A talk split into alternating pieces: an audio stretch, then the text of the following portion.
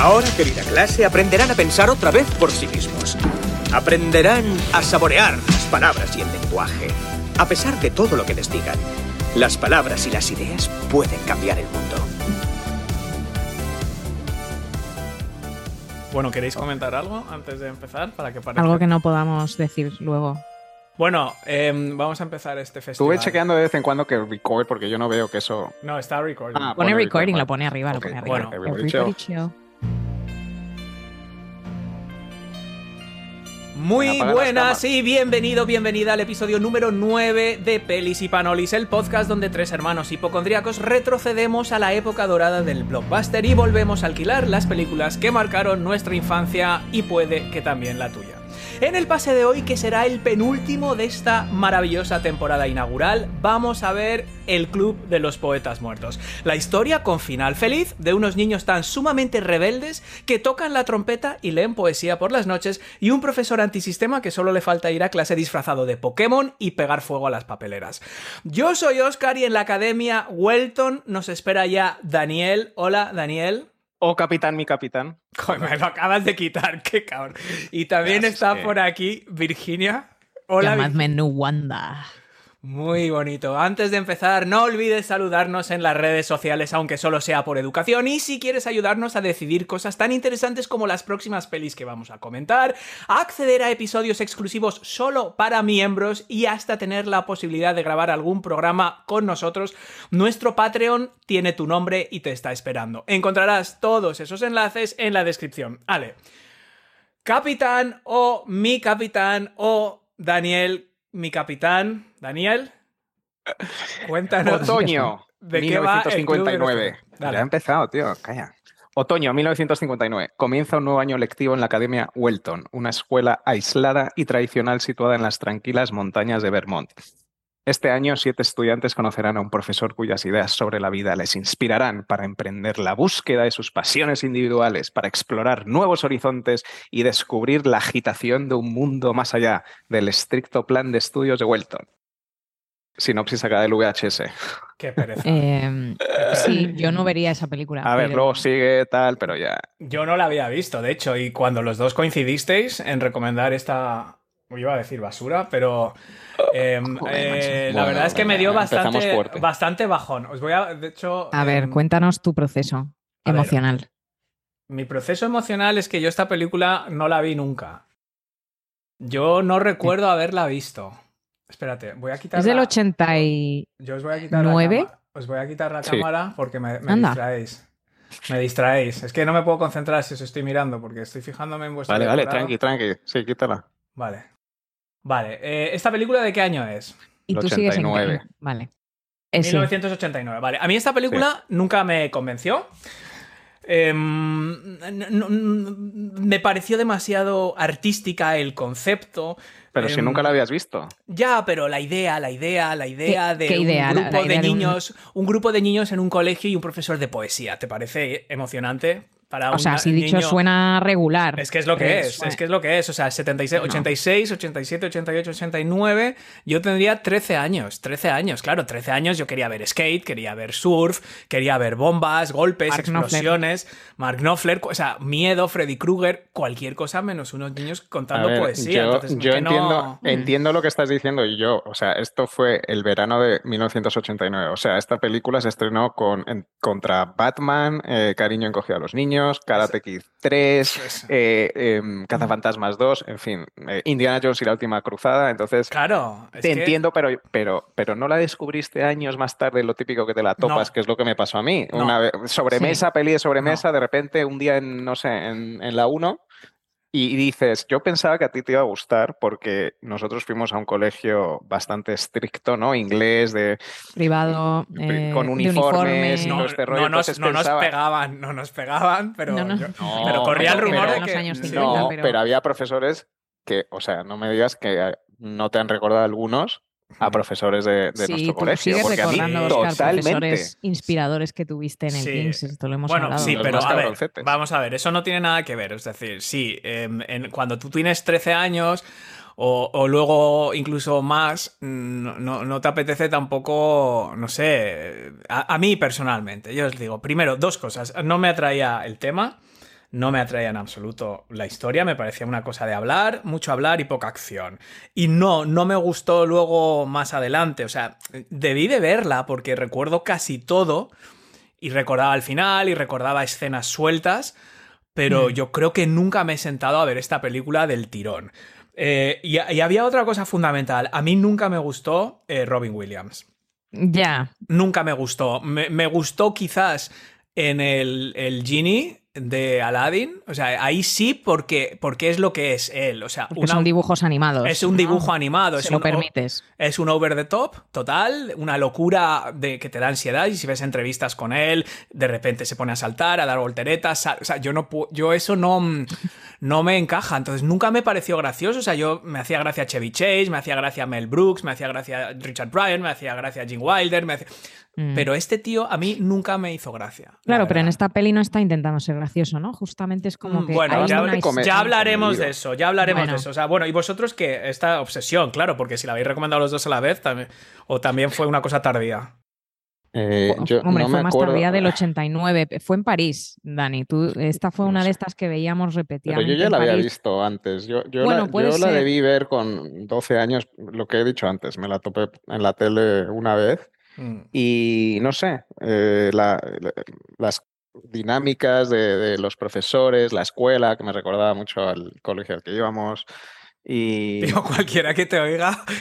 Ya no, va a no- parecer que nos. no sé, con- o sea, que llevamos uniformes, más o menos lo único Pero parecido que ese había. tipo de, no, no lo sé, pero ese respeto absoluto por un profesor, que yo no sé si hoy en día Sí, bueno, existe, pero es- miedo al profesor, miedo a, no sé, a hablar en clase y que te castigasen. Yo recuerdo hacer mi- líneas. sí, ¿eh? mi- Yo tenía una profesora bastante dura diferente. ¿eh? en el King's, en Ya. ese colegio. Vale. Entonces, eh, no, Yo- no me yo, pegaban mm, y no era así de dramático, pero, pero esa- ese miedo a, a los profesores yo sí lo sentí.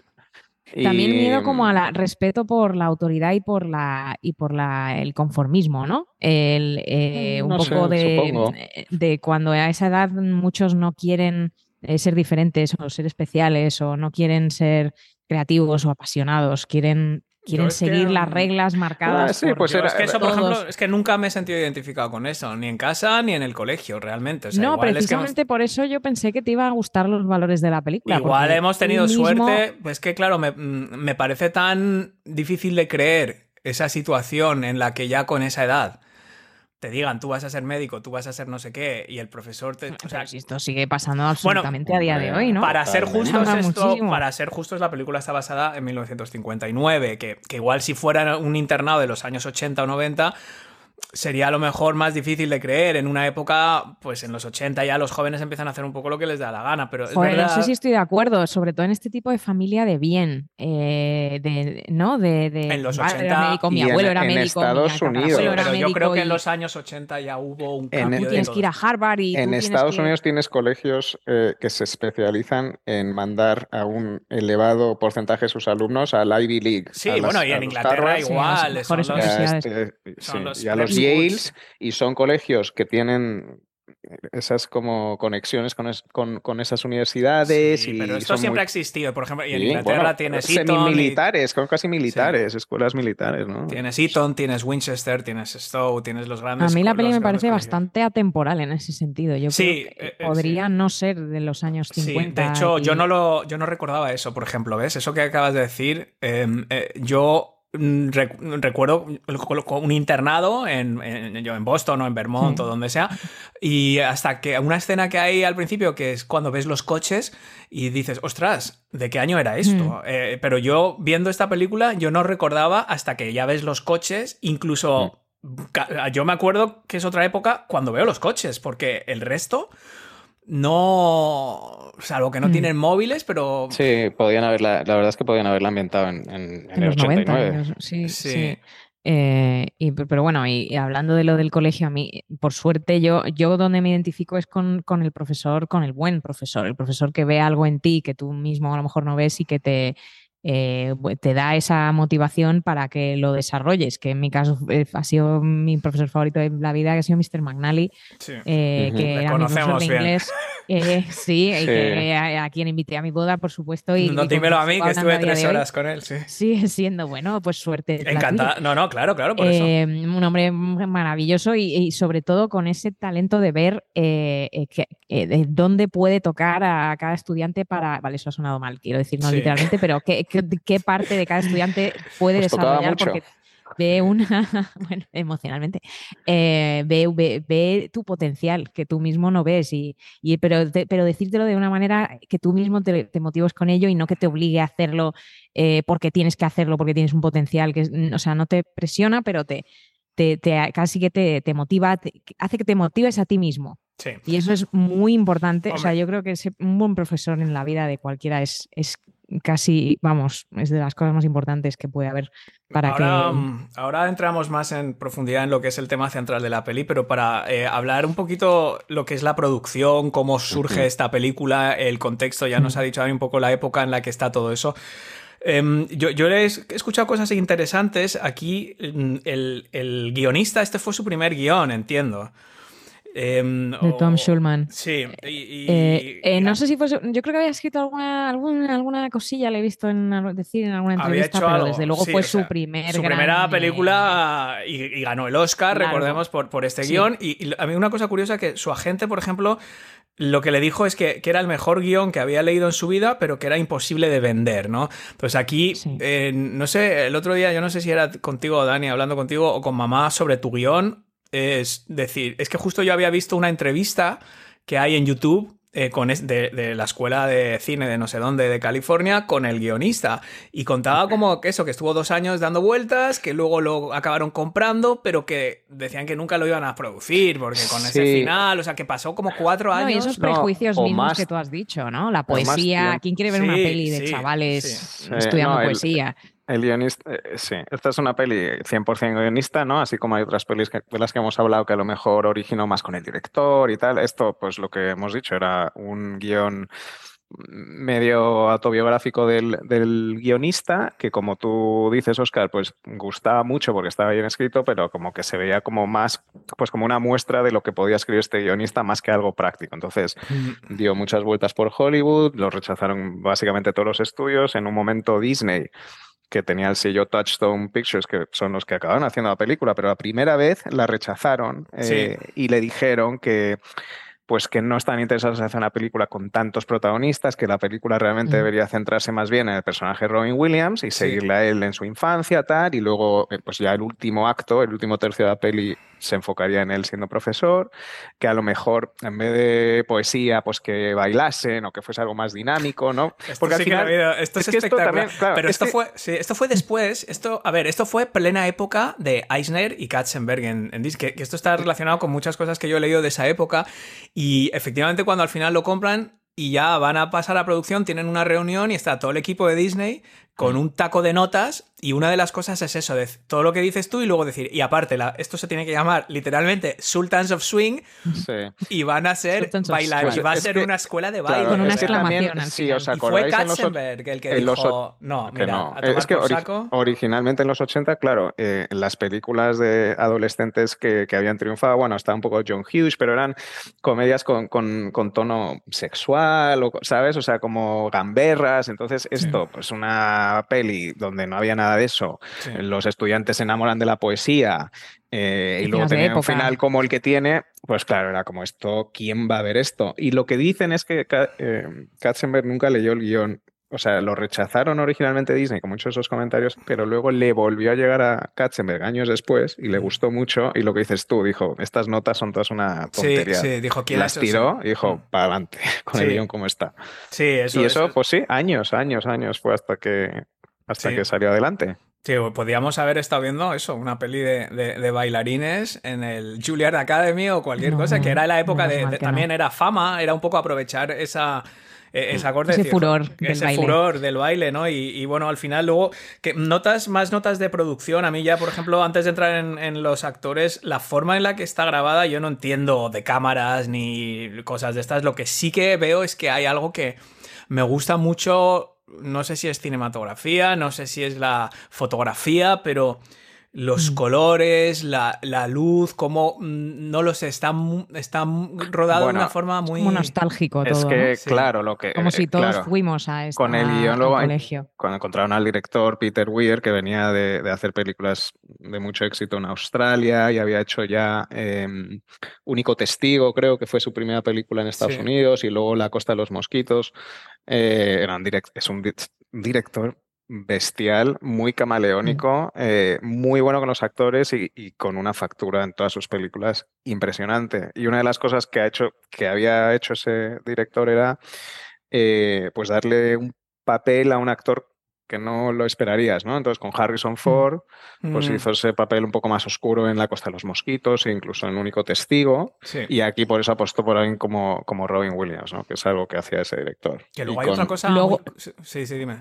No, iba a decir, luego llegó a, a dirigir el show de Truman, ¿no? Es de Sí, Peter es que es El show de justo, Truman. es que es justo lo que y, se iba a y decir, que Master es- and Commander, que es un peliculón. Que es sea, muy parecido, pero lo, lo que acaba de decir Virginia del show de Truman, yo también lo, lo leí y me, y me flipó porque es otro caso en el que se nota que ahí le controló mucho a Jim Carrey, quitando cuatro chorradas de las caras que pone, Mm. pero en Mm. general era una película en la que como que le habían Dramática, anestesiado. Pero ya no, Sí. solo Sí. el, no, ya no solo el tono, que es otro tipo de película, sino cómo consigue un- que un personaje como Robin Williams, que le, le Sí. deja hacer dos o tres payasadas, como que, venga, vale, vas a tener Sí. que leer como, como el padrino, vas a tener que hacer esto, te vamos a dejar Sí. hacer tus chorradas de rigor, pero 30 segundos.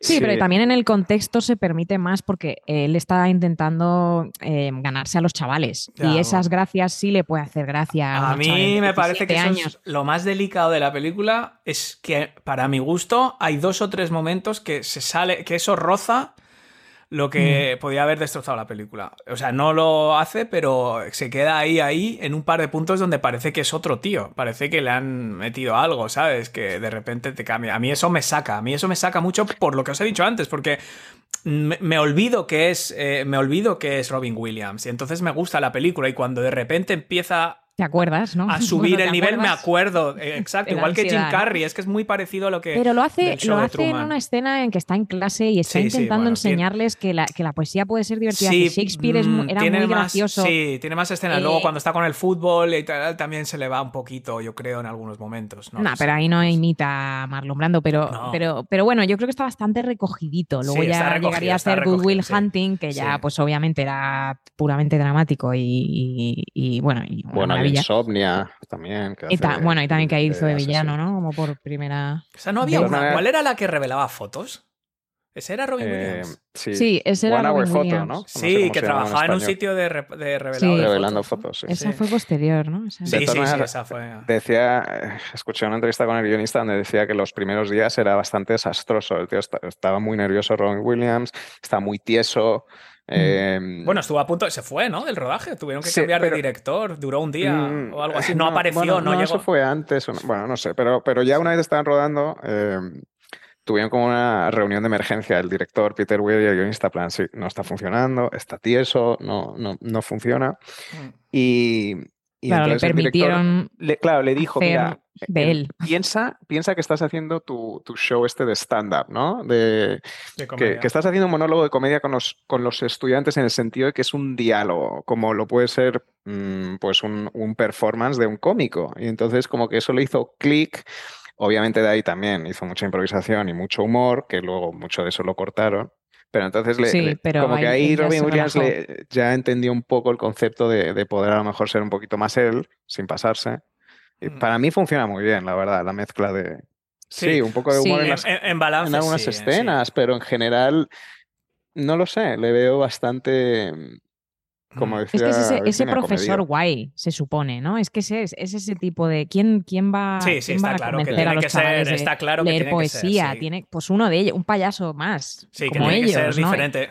Y del resto de los actores, que eh, alguna idea concreta, o sea, yo, yo hay una cosa que me hizo mucha gracia, que resulta el, el de House. Yo no recordaba que este era el, Sí. el, el- Sí, Dr. el- Wilson. el Dr. Wilson de, de House. Sí. Y tiene gracia porque en, en ese universo paralelo sí que va a Harvard y sí que se hace médico. Es, es curioso, ¿no? Que es lo que luego fue el salto, sí, a, es la, un poco meta. el salto a la fama. de hombre, este tío. Ethan Hawke, que creo que era su primera película, ¿no? Sí. Eh, increíble. Em, también em, el, Josh Charles, em, de Knox, Sí. el que hace de Knox, que salía en, en algún show legal, ¿no? Boston Legal o algo así, pues. Sí, yo esos no, Eh. yo esos me sonaban de, es- de esa película y de esa nada más. El pelirrojo. Pensaba que era el niño de, de Vacation. Pero no es, ¿no? No, No, no, no, no, no, no, no no, es, no es. no. Dylan, tienes- Dylan Kushman, que tiene, que tiene, que ahora toca la guitarra y no ha vuelto como realmente a actuar, Pero a Sí. su- sube vídeos de, eh, Sí, de su época en esta peli, que una vez se fueron a Nueva York eh, de viaje, los Mm. cinco, porque iban, eh, o siete de ellos, iban cinco a un casting para una peli de Jack Lemmon, Mm. eh, que al final ganó Ethan Hawke. Eh, y hay eh, un vídeo muy noventero, eh, ya sé que era en el 88, pero vamos, eh, eh, de estos sube- mm, antiguos, de cámara antigua, con todos viajando y, y siendo amigos en Nueva York. que es Ese no lo he visto. No, no, he visto que está en YouTube ese vídeo. y sí. aburrido también. Yo poco, durante, pero- durante toda mi vida, hasta literalmente mm, anteayer, Sí. eh, había pensado que eh, Charlie, el otro, el Sí, estudiante este, el- ¿cómo le llamaban? el Waganda, ¿cómo era? El Wanda. el Es igual, es Nox. Yo, no, yo pensaba Yo- que era es el, que no los el- distingo, el- macho. el némesis de Sherlock Holmes en El secreto de la pirámide. Estaba Ah. convencido. Y no Ah. es él, son dos actores totalmente distintos. Ah, Entonces no, ha nunca lo sido había como pensado, leche. pero Sí, Se yo- parecen, ¿no? A mí, ¿sabes lo que me pasó? parecen, que eh, yo confundía a Pero ¿cómo puedes Knox- confundir a Knox Charlie y bueno, Charlie Dalton.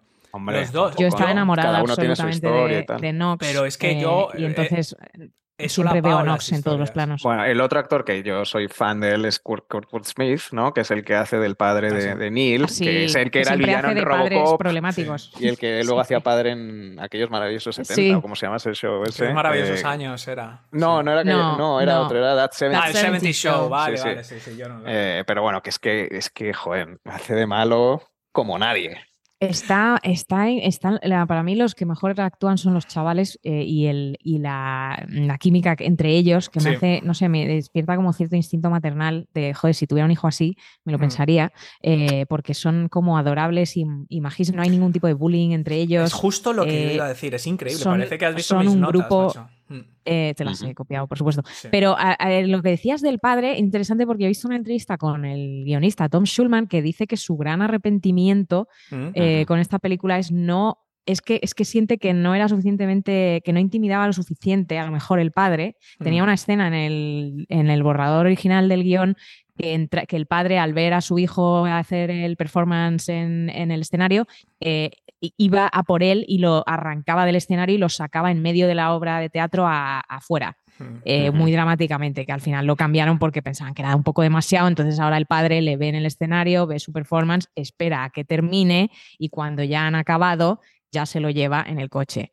Eh, pero Tom Schulman dice que se arrepiente mucho de no haber dejado esa escena en la que, eh, que fuera un poco más dramática y, y- y más abuso por parte, obvio, digamos, por parte del padre, para que puedas entender mejor el, el suicidio. Tengo curiosidad, Oscar, ¿cómo, bueno, a los dos, ¿cómo veis un poco las enseñanzas de, de Keating? ¿Cómo veis un poco hacia dónde va la historia? ¿Lo veis como buen profesor les está inspirando? ¿O, o- o pensáis que se está pasando con algunas cosas? O sea, A mí. porque mucha gente mm, tiene, re- no sé, responde... Ah, yo hay una cosa que sí que me dispara, había pero- apuntado. O sea, primero, para, para cerrar un poco el tema del elenco, lo que ha dicho Virginia que se transmite, y aquí una cosa que me llamó la atención es que había pasado algo similar a la de la última película que, que comentamos aquí, que era Cuenta conmigo, ¿no? Cuenta Que, o conmigo, sea, sí. Habían convivido juntos para tener esa camaradería, ¿no? Esa, esa sensación de que realmente son compañeros y también recalcar un poco eso que ha dicho Virginia, ¿no? Que, mm, que, que no es, sería muy fácil tener al abusón, tener...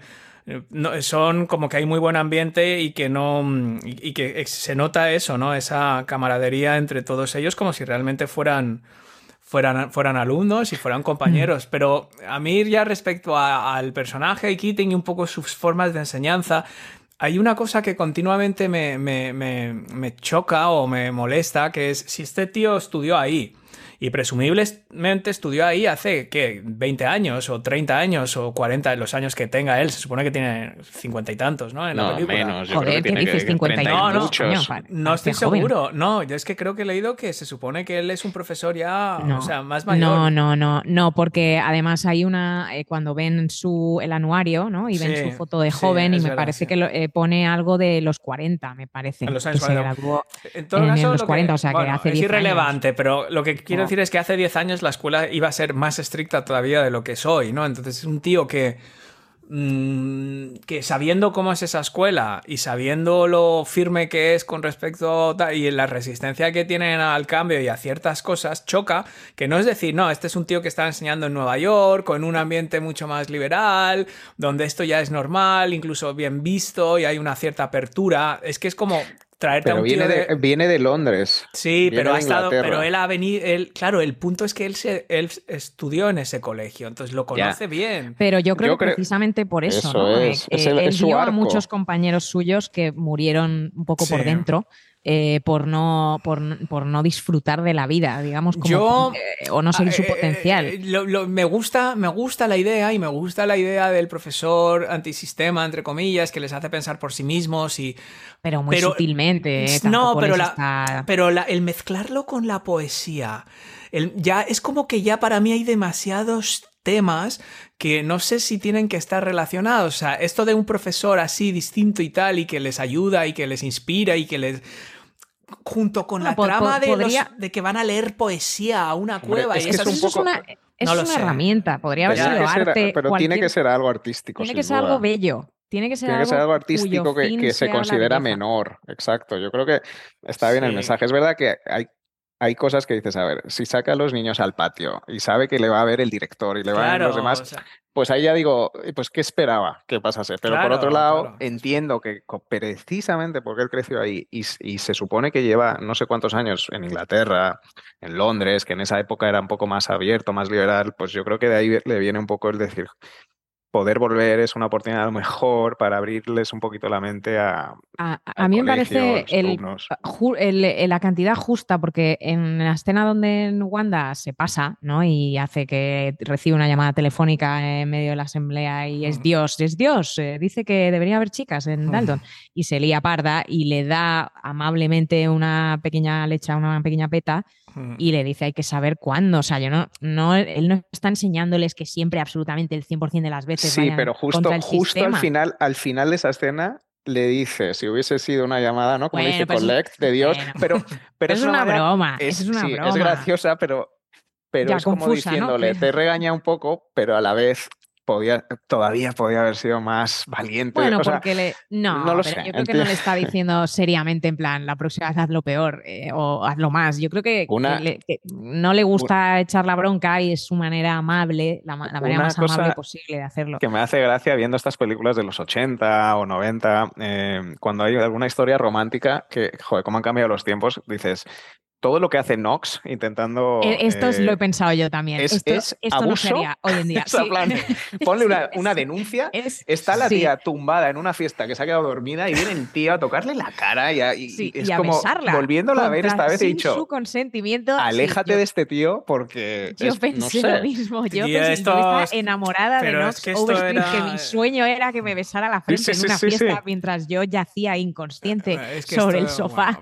Y luego era- se mete ahí, la, la, la deja en ridículo. O sea, la tía le dice, déjame, vete, y se mete en clase. de- es como. Sí, sí, sí, no tío. acepta un no por respuesta. Es Ya, la también, definición a de ver, a plan, orden de Pensemos también en alejamiento. el ¿no? contexto de los años 50. Ya, hombre, ya. Pero, eh, pero, donde esta es- pero esta peli se hizo en los buscando 80 marido. y eso No, se hombre, considera pero vamos a ver, en romántico. cuántas pelis de estas de los 80, incluso antes hemos mencionado la de aquellos maravillosos años, yo creo recordar que la chica pasa de, de él y, y es, o sea, ese concepto de la El que la sigue, la perseverancia, consigue. el que la sigue, la consigue, eh, esto era Bueno, muy es ver- ochentero. Es verdad que en este caso es, a ver, entre el contexto social, el contexto histórico y, y- y que Knox es un buen chico, es un muy buen chico y no, no le va a hacer daño. Y, Eh, y- y el novio que tiene ella es abusivo y, y terrorífico. Y no creo que le haya preguntado en la vida Mira, a, Chris eh, que qué ópera le gusta más, ¿sabes? O sea, eh, eh, Yo, bueno. eh, y tengo que tiene decir 17 años. de todos, hormonal. la- la- el personaje con el que yo más conectaba, obviamente. Tú con Todd.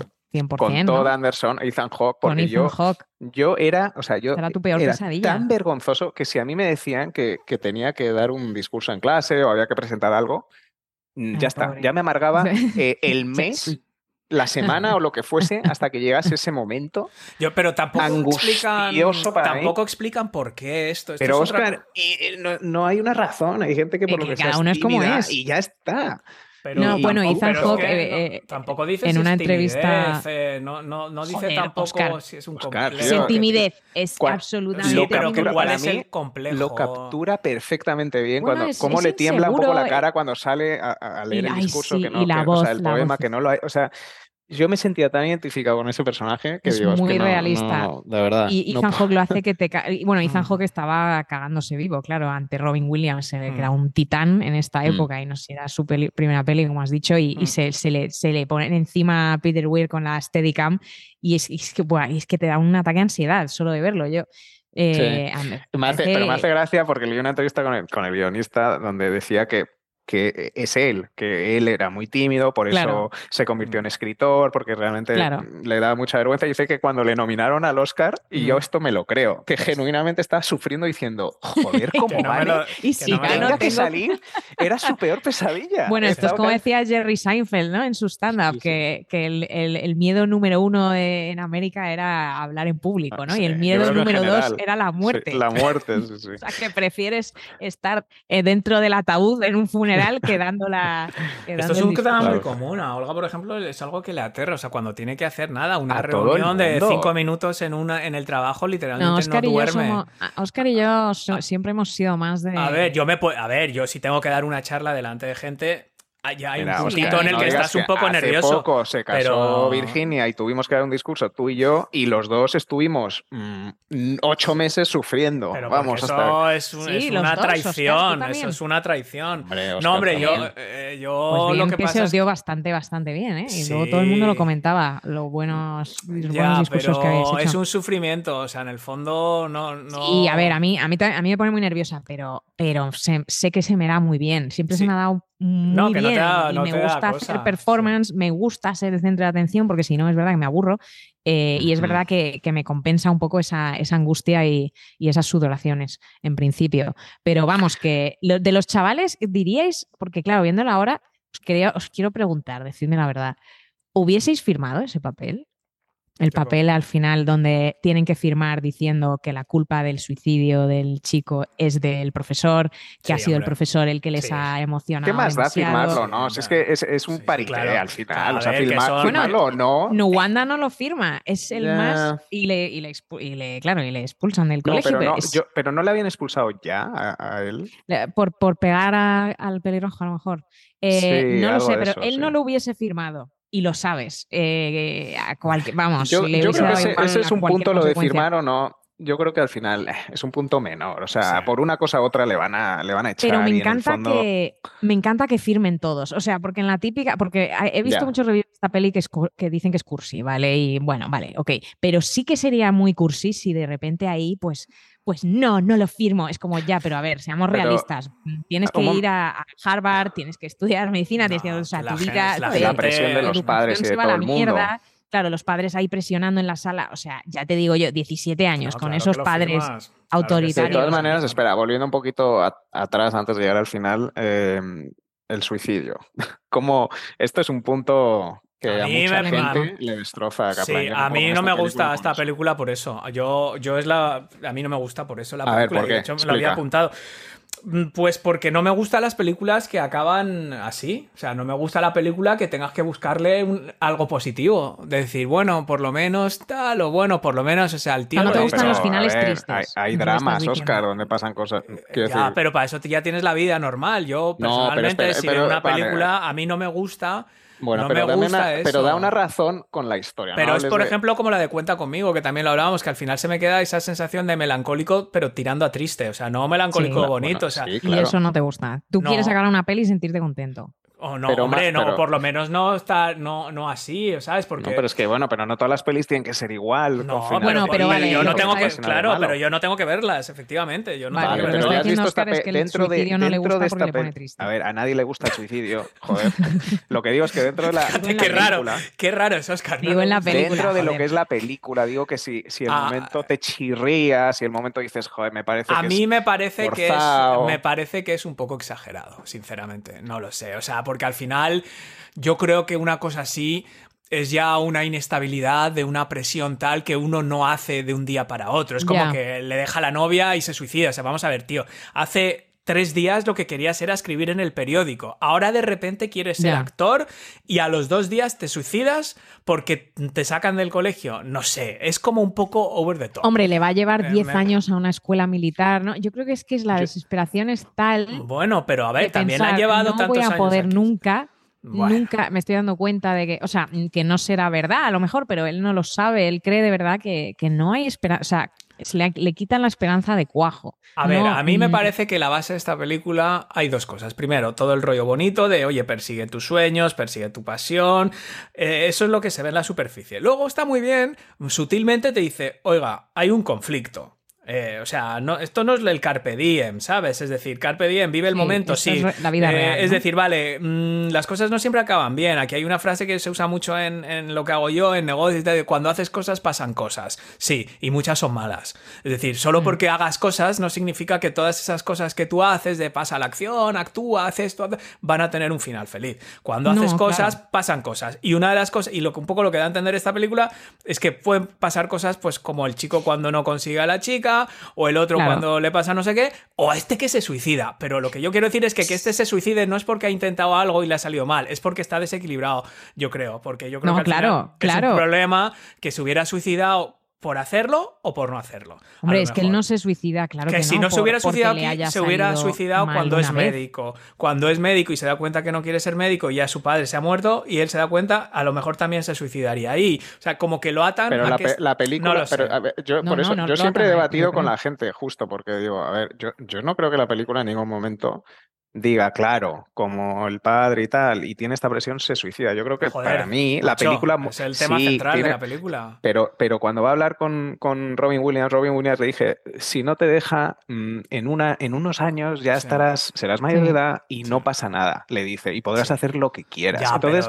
pero, él es inestable, es lo que dices tú, para mí es un niño inmaduro, es un niño que es verdad que tiene un padre un poco, joder, bastante cabroncete y tal, pero, yo no creo que la película te esté haciendo pensar que, que, claro, por eso se suicida. Hombre, eh, yo creo que sí, porque en toda la película los malos son los padres y los profesores, que vale, el, tío que le ve un palo al otro con el bate de cricket ese, no está bien. Bueno, pero era otra época. Pero es como que el padre es malo, la otra, el, todos los profesores son malos, son aburridos, y el pobre niño que quiere, solo quiere ser actor, pues se suicida porque su padre es malo, no me jodas, cogen al malo de Robocop, o sea, es que es el malo, es el malo de la película. Bueno, sí, sí, había Cuando quiere lo mejor, realmente lo que, lo que quiere es, lo mejor y efectivamente decir, oye, tú luego, cuando tengas 18 años, como le dices? De todas maneras, eh, leyendo una entrevista con el guionista, justo le preguntaban que por qué había puesto esa escena de suicidio y él decía que quería mostrar los aspectos positivos y negativos de las enseñanzas de Keating. Entonces, de perseguir o sea, que, yo no, que, que, sí a lo mejor, que es culpa de Keating. claro, claro, es que mejor es la película queda un poco más, es que es lo que se más blanco y negro. Justo lo que os digo, luego creo que el mensaje que había detrás era,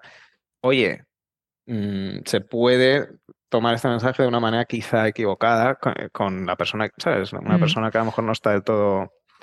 La no, no, no, Keating no está ah. diciendo que lo logres, ¿no? Y Keating solo está diciendo que intentes, que lo intentes. O sea, cuando no se entiende la lección, cuando, cuando eh, va la chica y le dice, lee el poema no sé qué, y todos le dicen, ¿y qué te dijo ella? Y dice, nada. Hmm. ¿Cómo que nada? No sé qué. Y dice, bueno, da igual, ¿no? Lo importante es que lo hice. Es, es, un poco ese disfrutar de la vida y que no tiene por qué ser tampoco eh, laboralmente, pues eh, puede ser disfruta de tu mujer o sé creativo en tu matrimonio o en tu, aunque seas el banquero, pero... A mí pues lo que me parece... O sea, te disfruta. Es, yo creo que, lógicamente, es una película que, que, casa una cosa con otra. Yo creo que el mensaje que intenta transmitir es, es muy claro. O sea, este es el mal opresor y este prefiere morirse antes que vivir encadenado a una Yo creo que es más cosa complejo que, que, eso. es su propia cabeza la que le está encadenando, porque es Pero verdad. es la peli también está diciendo que no te tomes tampoco todo en exceso, o sea, que tampoco es carpe diem for- forever all the time. Yo Eh, creo que para mí- tampoco te irá bien. Esa escena donde habla- va Neil a hablar con, con Keating y justo le está hablando de este problema que está teniendo y le dice, estoy atrapado. Y, que- y Robin Williams le dice, no, para nada. Sí. Entonces yo creo que es que él Sí, se ve así, ve- Claro. lo ve todo muy negro, tiene una personalidad así, pero yo creo que la peli, o sea, ahí mismo Robin Williams le podía haber dicho. A plan, no, pues tienes que sublevate contra tu padre. Y no le dice eso para nada. no, le dice, no, no, le estás atrapado. "Espera". En unos años mm, serás ya mayor de edad y podrás hacer lo que quieras. O sea, yo creo que el consejo que le da ahí es bastante prudente. Sí, pero niño, cree- pro- mm, probablemente pues- realista Bueno, en tiene esa otra contextos de lección. suicidio en, Tiene en esa otra lección de adolescentes no que, ven que mm, tienen mm. escapatoria posible, a lo mejor, y, y desde fuera nosotros sí lo No, vemos, sí, yo pero creo sí, que, te formas ellos no barreras. se lo creen. Yo creo que es eso, No que se lo las cree barreras el te las formas tú en la cabeza, pero también es un poco eso, que, que muchas veces no sabes lo que es una barrera real y lo que es una barrera, entre comillas, inventada, o, o que, o que simplemente, como en este caso, oye, espérate un par de años, o ya está. Pero, por ejemplo, cuando le quita lo del periódico, pues tampoco le causa un trauma tan, ¿sabes? No lo sé. O sea, que eso se ve que era es lo que sí que le gustaba mucho. Y ahora de repente esto, no lo sé. no- Bueno, es que igual entonces era este chaval en particular, que era... Hay Es otras difícil, escenas, eh, ¿habéis visto hay las, gente- eh, las escenas Sí. borradas? Las, hay, hay escenas borradas, hay una que. Que están al principio, sí, que no salieron en la película, del, pues hay una que están todos los chicos con el director y que les está diciendo un poco los clubs las actividades extraescolares que, que van a hacer este año y cada uno. Y es como, bueno, pues tú vas a hacer esto y el tío, va, como bien, esta me gusta. Y otro le dice, bueno, pero tú vas a jugar al, al fútbol. Y dice, fútbol, no puedo jugar, no puedo hacer no sé qué. Dice, no, pero tú en tu otro colegio, a, este, a Todd, dice, pero en tu colegio anterior juegas al fútbol. Dice, sí, pero me gustaría probar otra cosa. Dice, no, no, bueno, seguro que aquí hacemos, aquí hacemos el fútbol distinto y seguro que lo vas a disfrutar mucho más que en tu otro colegio. Es co- como hay más escenas que dan a entender mm, como que a lo mejor esa sensación de que tú no controlas tu vida no es solo en un caso concre- como que es la gota que colma el vaso. Entonces, al ver todas esas otras escenas, te puedes llegar a explicar, incluso que cuando le quitan del periódico, o sea, aunque fue a otra persona, pero que, estás viendo cómo a todos les van una tras otra, tras otra. Lo del periódico es una gota y, y ahí Claro. quizás se, se entiende más que es como que toda su vida le han ido metiendo. Ahora te metes en fútbol, ahora te sacas de tal, ahora a ti te cambiamos de edificio, ahora a ti te mandamos a, a otro sitio, ahora a ti te cambiamos de sitio. Y muy frío, sin ninguna, no se ve nunca ninguna ternura, ningún eh, abrazo entre sus padres. Su madre está siempre como llorando y dándose la vuelta. Eh, el, el- el blocking siempre es Pero él eso también siempre abajo eh, o sentado y el padre siempre está como una torre encima de él. Nadie le toca, nadie le abraza. Hay una foto de familia Sí. que tiene en el despacho que están los tres como apartados y como unos sentados, unos de pie. O sea, mm, todo muy frío. O sea, mm, entiendo que también hay cosas que no vemos de su, de su infancia, ¿no? Y viviendo en, sin ningún tipo de cariño, de ninguna clase. Que eso también, pues, bueno, sí, yo, yo te digo, mira, a mí, a mí un poco también, yo creo que esta película, independientemente del tema del suicidio, que vamos, no es que me no me gusta, pero bueno, tampoco me, me destroza la película, siempre que no, me gusta menos y, y ya está. Pero mm, qui- quizás dos horas y pico, a mí me sobra algún personaje y me sobra alguna trama. No sé cuál. No sé si la trama de la chica, no sé qué personaje, creo que hay muchos, incluso hay veces que no sabes si. Yo, yo os digo, yo, yo mm, confundía a, a Dalton y a Knox. Vale, que igual soy yo, porque veo a muchos niños ahí y esos dos se me resultan parecidos, ¿sabes? No sé. Y- pero luego, mm, Todd y Neil no me queda claro quién es el protagonista, pero Todd. luego. que para mí es- claramente es Todd, porque entramos con él en el colegio. Es y- una Sí, peli de grupo. observamos. Es Tampoco una- es que, pero es es, verdad que todo es un poco más. Lo que te digo es como que está un porque poco es el que, pero Es- el es arco, su viaje, el es el viaje de todos. Él es el que al final supera Sí. su timidez Sí. y hace el gesto de ponerse encima de la mesa. Es el primero que lo hace.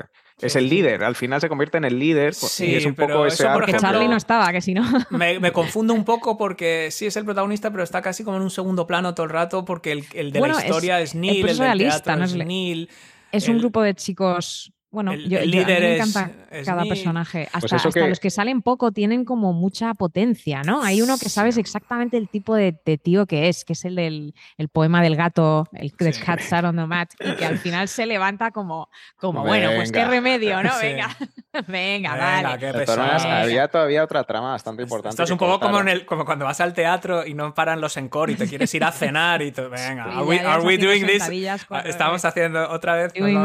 Originalmente había, había otra subtrama, o sea, imagínate, Mm. todavía había más que, que, de hecho, fue la pelea más grande entre el guionista y el director, porque originalmente Keating se estaba muriendo de cáncer. Ah, Sí. es verdad. Y sí, sí, había una sí. escena donde iban a visitarle al hospital y el tío pues les explica que le queda nada. Y, po- y que por eso. Carpe Diem. Y de no ahí le venía su mensaje de hay que vivir al máximo tal y cual, ¿no? Entonces, todo el mundo que leía el guion le, le decía al escritor, joder, es que esa escena es buenísima, qué buena, tal". Y el director dijo, yo no sé cómo hacer esa peli, yo no puedo con eso, es, de- es demasiado y como que es todo demasiado. Claro, no, y, que le entonces, quita, le quita, le quita la, le dijo Pero- el pero director, eso, ¿no? Que además- es que le quita la, la razón, o sea, claro, es porque si te estás muriendo, normal que pienses así, pero es que la Claro. clave es que no es que te estés muriendo, que Que- vivas tu vida así. y que a lo mejor te estás muriendo igualmente. y no reaccionas así ante la muerte, a plan de hay que ir al Claro. máximo, igual, o sea, no, una cosa no, no lleva al otro Exacto. automáticamente y eso es muy de Hollywood, ¿no? De todo tiene que tener un porqué, ¿no? Y entonces eh, tuvieron una pelea mm, bastante fuerte, eh, creativa. Y al final, pues, pues el guionista creo que accedió. No sé si lo llegaron a filmar o no, creo que no. Eh, y, y bueno, y dice que, se alegra mucho. Sí, que, Sí, que- yo creo que fue- razón. Es verdad, eh, y hubiese nublado un poco lo- el mensaje de la película, que es vivir tu vida así, no, por- no, porque, no porque haya una amenaza eh, incipiente, sino por, porque es la manera de, de, de hecho, es más, vida. es más difícil quizá eh, recordarte todos los días que vas a morir, ¿no? Y vivir la vida, Claro. que sí te vas a morir y ya lo sabes, ¿no? Como que es, todos Claro. asumimos que no nos vamos a morir hasta dentro de mucho, entonces como que creo que es más importante el mensaje de... Pero por eso, habiendo todo- tantos temas y, y estando eso, y lo que decía Virginia del A Oscar- profesor, A Oscar le aburre. del profesor que Eh, saca. eh. Mucha del profesor, cosa. del profesor que saca lo mejor de ti. de- por eso ya meterse a leer poesía a una cueva es que me. Me, si me- no le ha gustado la poesía en la cueva, ya es está. que no, gustado. es que me añade una capa de complejidad que me hace tener que escarbar para ver qué me estás A ver, diciendo. es verdad, yo he de decir Me que cuando la sobra veía algo, no siempre no sé pasaba si un es poco las escenas de la cueva, porque era como, me da un poco igual. O sea, como que se van a la ¿Has visto? cueva y se le... Ok, vale. O Vale, sea, pero como lo que es, pero eh, que creo que la clave, el prejuicio es clave aquí. Y es simplemente eh, que es, eh, lo que el mensaje más grande de la película, eh, representado por el momento en el que se suben a la mesa, es ver, mirar la vida de otra manera, ¿no? Y es esto es poesía, que es algo que todo el mundo estamos de acuerdo, que es algo muy coñazo, que no O sea, entendemos les bien, tienes que que dar no nos algo. gusta, pero de repente empiezan a verlo como Pero algo es que que, me igual parece es- puede tan, ser me divertido parece o gracioso. tan surrealista para niños de 16 o 17, 17 años. Bueno, pero es que, que esta película no es para ahí- ese público en realidad, es para adultos, ¿no? Mm, eh, Y, y hay yo- varios poemas que Pues- leen en la cueva que son muy divertidos, ¿no? Como el de la, eh, no me acuerdo uno que era de la mujer. ¿No te gustaría que no más? la podía ni ver y que un día la mata y no sé. Bueno, ¿No te gustaría más de que fueran a contar historias de miedo? Sería mucho Que es lo más que hacen al principio. Están contándose leyendas urbanas de De miedo. hecho, ¿cuál es esa serie? Yo es que vi como cuatro episodios que están en un internado también para, para niños, en un hospicio para niños con enfermedades terminales. Es hace poco en, en Netflix, creo. Hace, y, no y por la Ah, noche sí, van sí, a sí, leer sí, sí, historias de miedo. Eh, Sí. era, de, era de un tío Joder, famoso. como si no ¿no? les Sí, era de- no hombre, era de- Claro, esa es la de- gracia. Del de Manor, Manor House, ¿cómo se llamaba? Bly Manor, sí. Bly de- Manor, era de sí, ese. Sí, Sí, sí, sí. Eh, ¿Es, el- es Mike Flanagan? Sí, Sí, Mike sí, Flanagan, Mike Flanagan, A mí no me. ¿Qué no serie me es esta? Que sí, hombre. Es que no sé cómo se llama, pero Yo es tampoco, eso. pero sé cuál dices. sí. Vale, vale, vale. Y, y- y es Em, eso, y, y quedan por la noche, se escapan de las habitaciones y es como un, y es como un- que, que llevaban haciéndolo durante toda la historia del hospicio este. Que se reunían por la noche y empezaban a contar historias de miedo y decían, "Cu- el primero que se muera tiene que venir y darnos una señal. O sea, es- el tema está muy chulo. Y se reúnen a hacer algo emocionante, pero tío, o sea, cantar rap en una cueva, no lo sé, o sea, es que no me, me- me rompe un Rap poco el punto.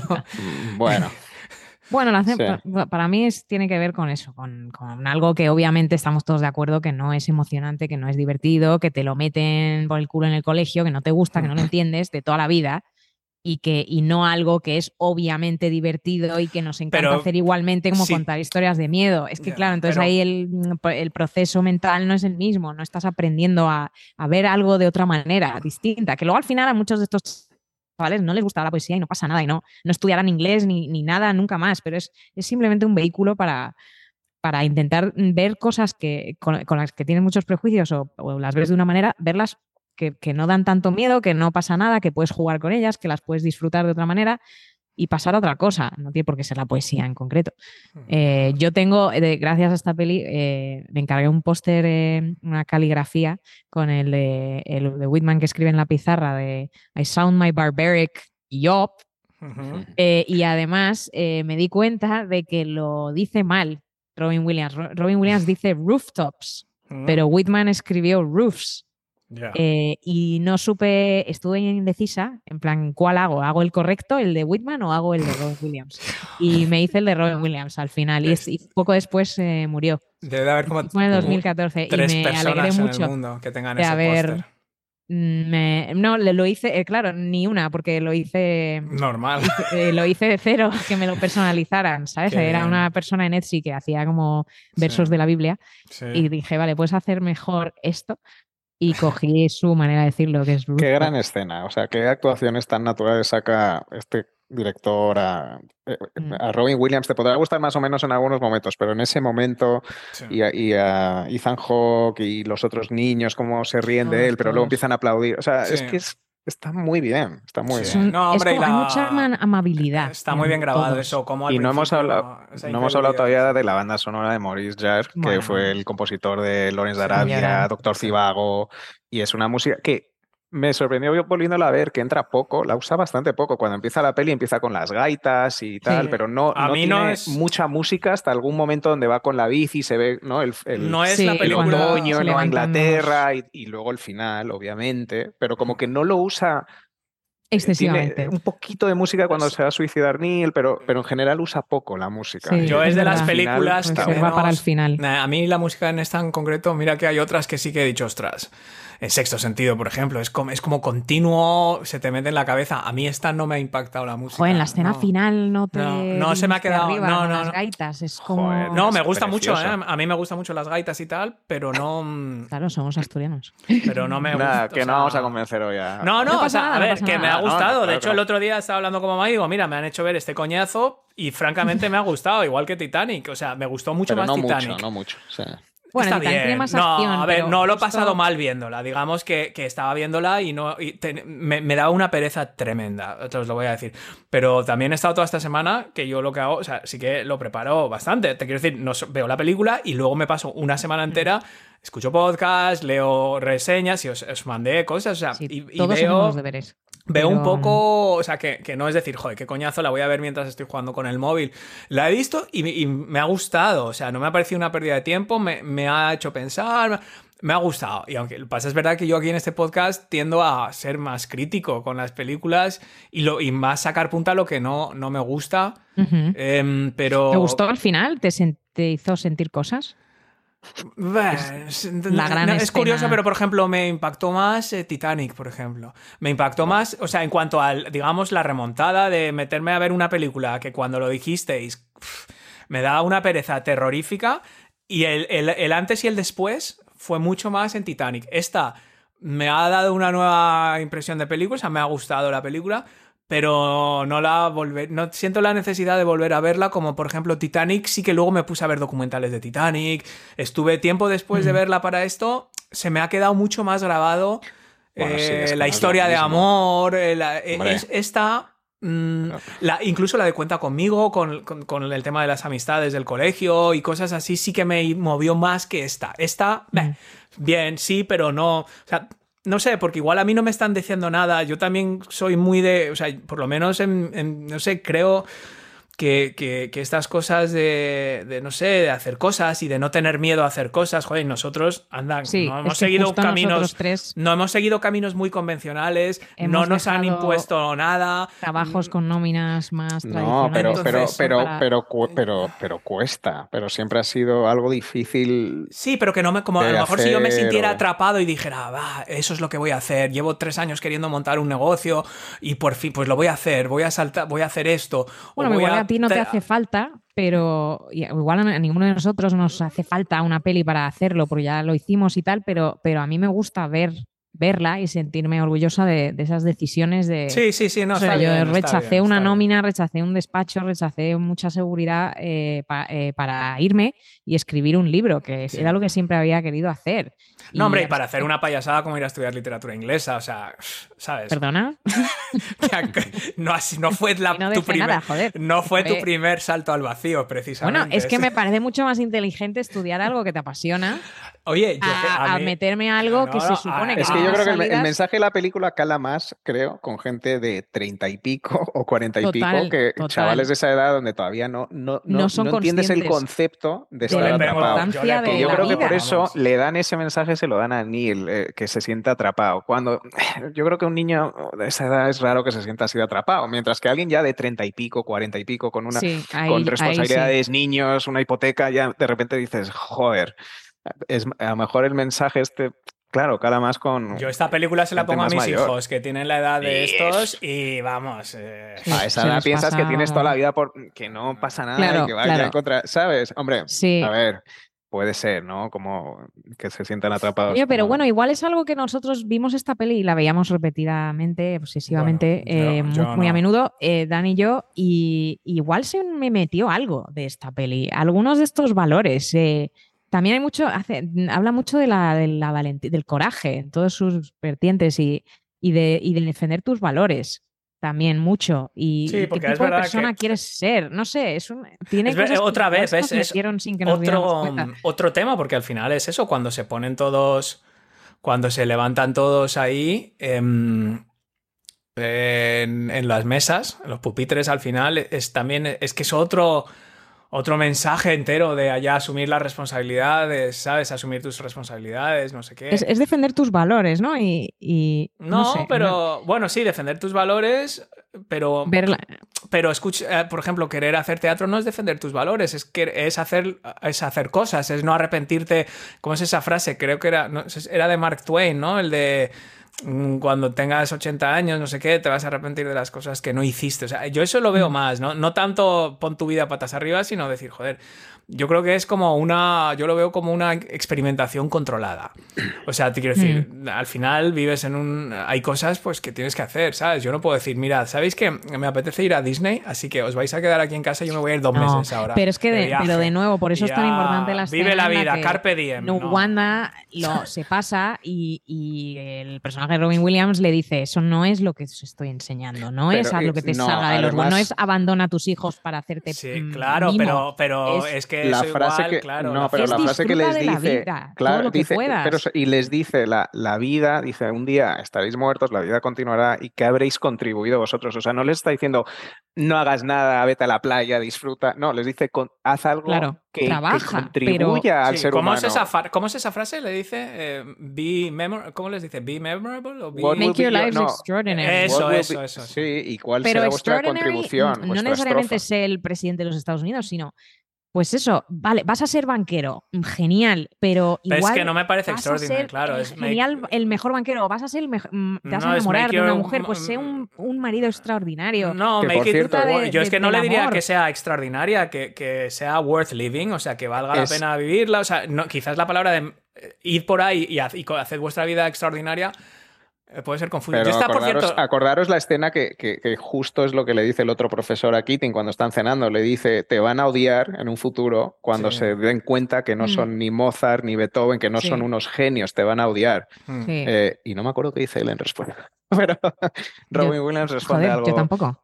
No, Pensé te- que ibas dice a algo, ganar dice algo totalmente- tipo, no sé cómo es lo que le dice. Le dice, Ya, como- no es cuando le dice su pequeño poemilla, ¿no? O le dice un poema como de, de que hay que soñar. No, no, no me acuerdo bien. Pero, sí, le dice pero bueno, que los que- hombres Sí, siempre eh, sueñan y que así, ha sido siempre y así será. sí, sí. Eh, sí, Bueno. pero eh, no sé, Bueno. tío. Yo la última escena en cualquier contexto me hace llorar. Yo, eh, Joder, evidencia de- del gran drama épico que se puede crear sin necesidad de, para mí, de muertes, guerras o acción. Yo quiero pensar que soy el tipo de persona que se hubiese levantado. Quizá no la primera, Yo- tampoco hay que exagerar, pero igual tercera o cuarta. Hombre, si eso no tiene levanta- tanto mérito. Si se levanta todo el mundo al final, pues claro. esto- No, una pero vez más, Cameron no se levanta. Pero al Eh, final hay, hay también varios hay- desgraciados ahí. es que hay otra lectura, hay otra lectura ahí que al final acaban siempre vas a pertenecer a un rebaño. puede ser el rebaño del colegio, o el de tu familia, o el de tu O grupo el de amigos, sí. que es el grupo del rebaño que no sigue el rebaño. Pero, está, pero al hacer eso y al ponerse ya todos de pie, otra vez están siguiendo el rebaño. Buena Realmente. teoría, Oscar. Venga. ya- Y con esto yo creo que es un punto La perfecto. teoría de Oscar de me metí en Reddit y hay una teoría de que Esta no es de. Re- esta no es de Reddit, esta se me ha ocurrido a mí solo. No, pero tienes razón. y es está bien, tienes razón, tienes pero razón, no es un buen se análisis. Porque levantarse es un riesgo. Pues a No lo mejor, a lo mejor la final. lectura es que los que no se levantan son genuinamente Son los verdaderos. los que no se conforman. Y con este punto de sabiduría vamos a poner punto. Tomados. y final al Club de los Poetas Muertos. Y hasta aquí ha llegado este penúltimo episodio de la primera temporada de Pelis y Panolis. Si te gusta el podcast, sería todo un detallazo que nos dejaras una valoración de 5 estrellas en Apple Podcast o una recomendación en Spotify. También eh, puedes compartir tu frase favorita de esta peli la del capitán o la de que te dé la gana en Twitter o en Instagram, subir una foto con el VHS o DVD si lo tienes a mano o simplemente saludarnos para que sepamos pues, que escuchas el programa y por último puedes acceder a ventajas exclusivas solo para miembros y al mismo tiempo apoyar este podcast en pelisipanolis.com barra Patreon por si acaso hay otra temporada. Pero sobre todo hagas lo que hagas, no te pierdas el último pase de la temporada de la semana que viene, aquí en Pelis y Panolis. Yo soy Oscar. Yo soy Dani Overstreet. Yo soy Virginia. Muchas gracias por rebobinar y hasta la próxima semana. Adiós, adiós, adiós, adiós. Hasta luego. Dios. Chao.